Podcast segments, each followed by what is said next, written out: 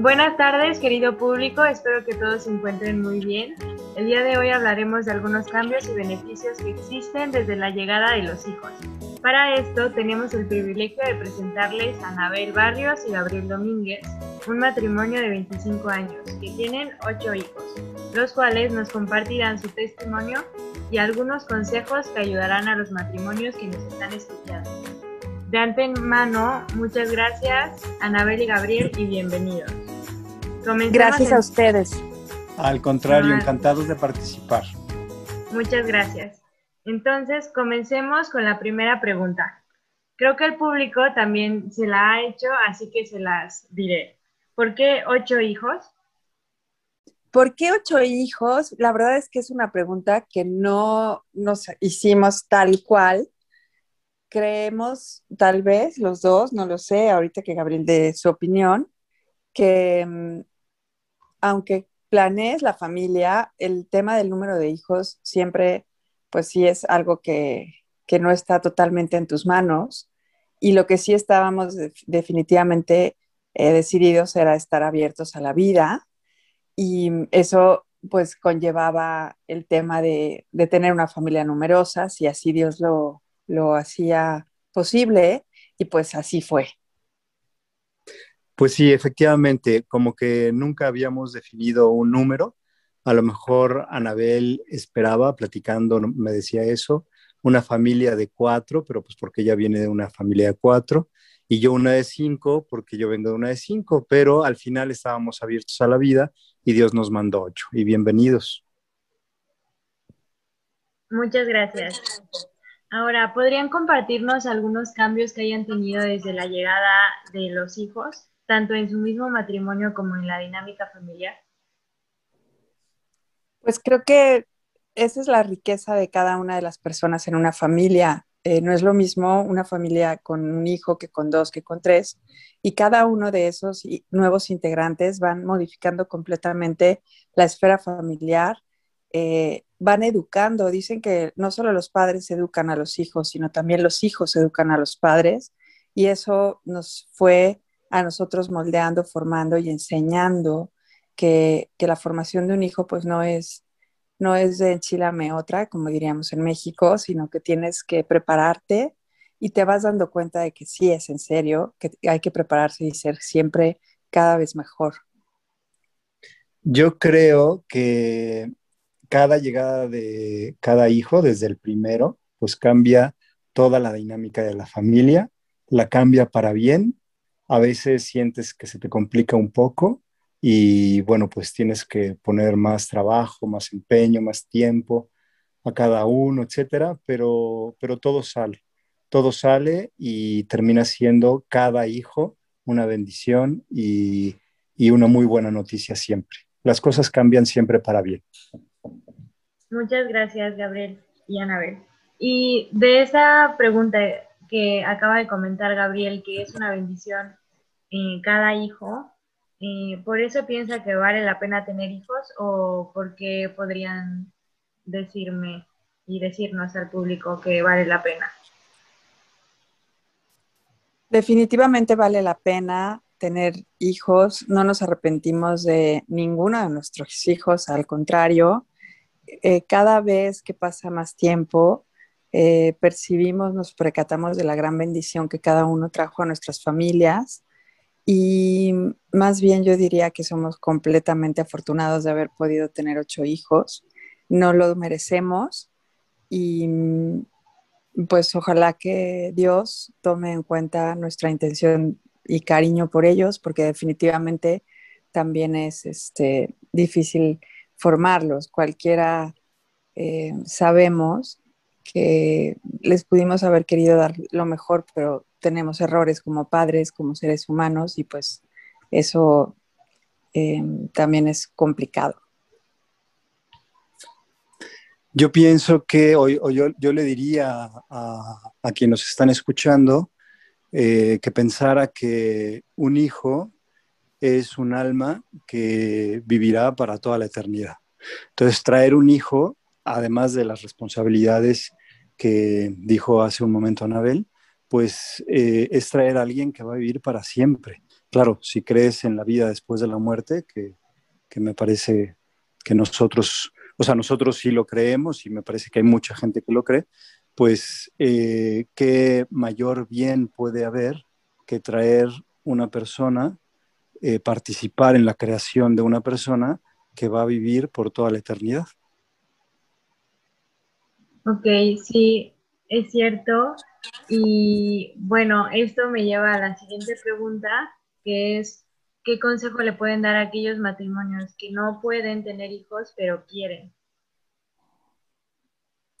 Creo que es una prueba muy fuerte que les pone Dios, pero también creo que siempre que Dios te da una prueba fuerte, es cierto que te da la gracia para sostenerte en ello.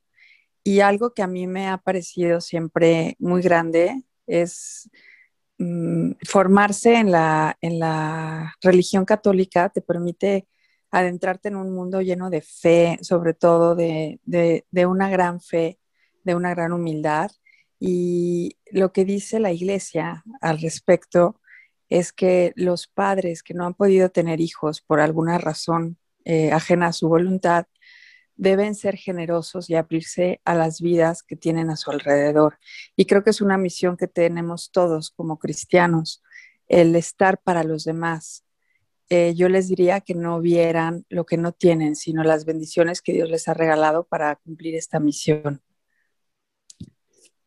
Sí, coincido. Eh, es muy difícil para, a lo mejor para nosotros o para mí en lo particular, poder eh, dirigirme a un matrimonio que no, ha, que, no, que no ha podido tener hijos o que no puede tener hijos, pero ciertamente coincido con que eh, también es una bendición especial, particular, la posibilidad de, de poder tenerse uno al otro, es decir, los cónyuges, los esposos, y, poder eh, entregarse de una manera más plena o más completa eh, uno al otro.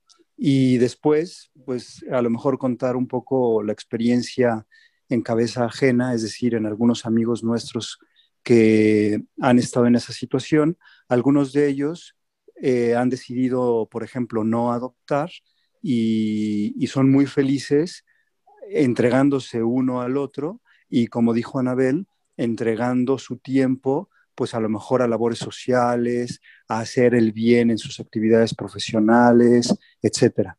Y por otra parte, pues hay otro grupo, a lo mejor de amigos que, que han decidido adoptar y se entregan plenamente y con muchísimo cariño a sus hijos adoptivos y los quieren pues como lo que son, que son sus hijos.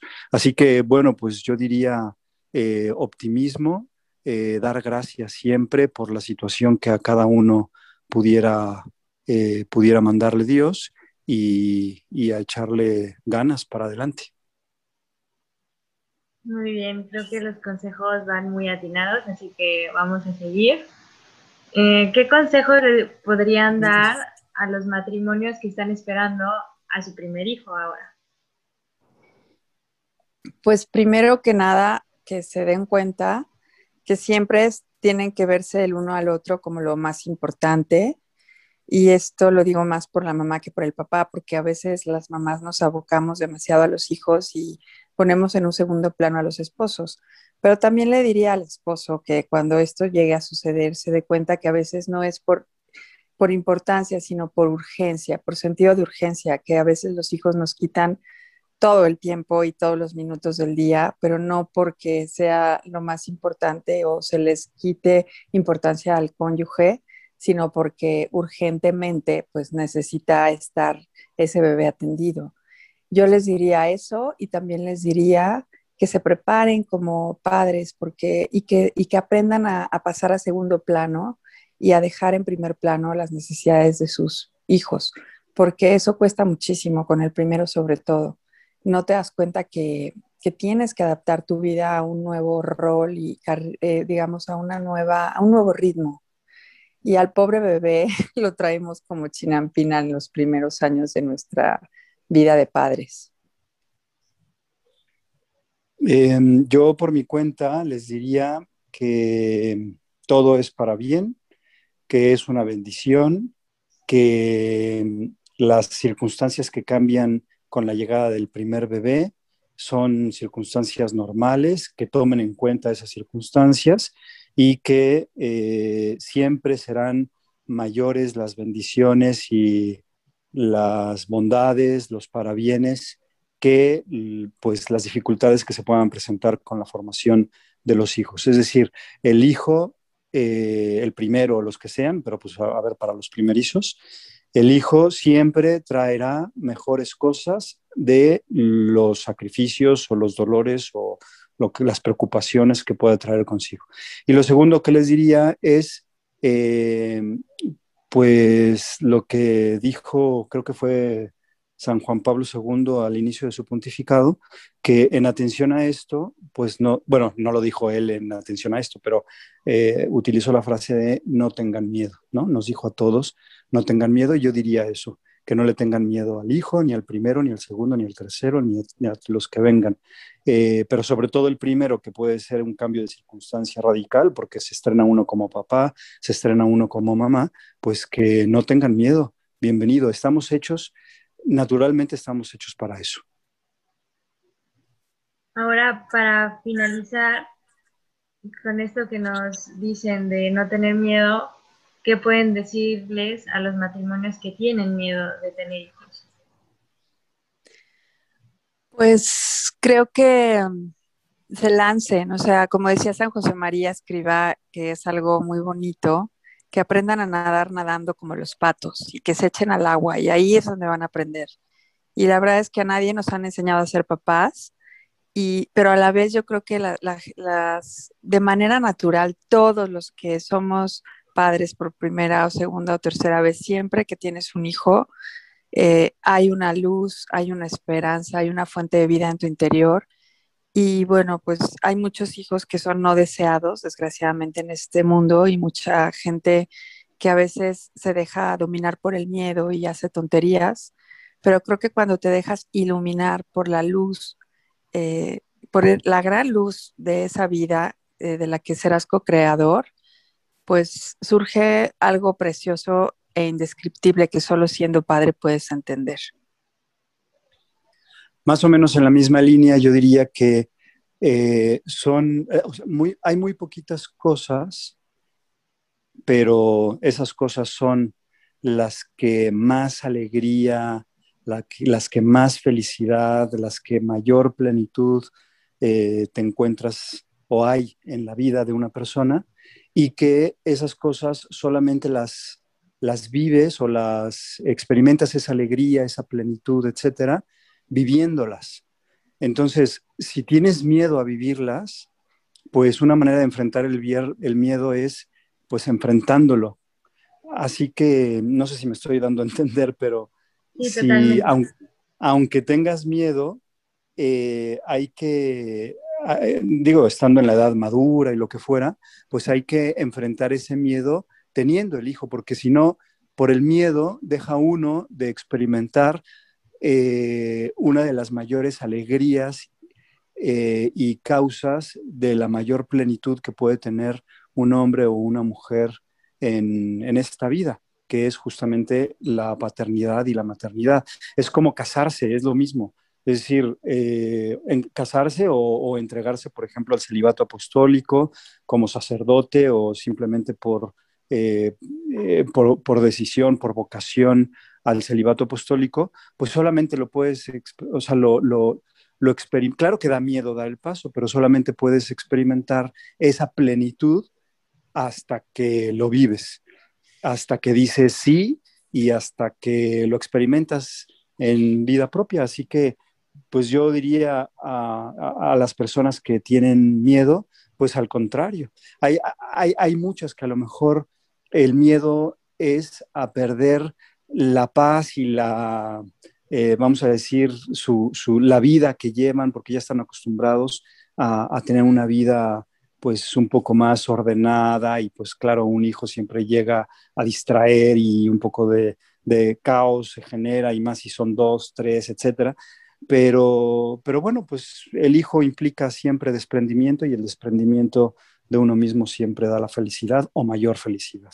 Así que yo al contrario, yo animaría, y seguramente Anabel también, animaría a los matrimonios jóvenes primero a los jóvenes a casarse si, es su vocación y en segundo lugar casarse pronto y en tercer lugar eh, pues a tener hijos también pronto y si son más, mejor. Pero no por una cuestión ideológica, sino por experiencia personal, pues porque alcanzas un grado de felicidad altísimo que pues vale la pena compartirlo.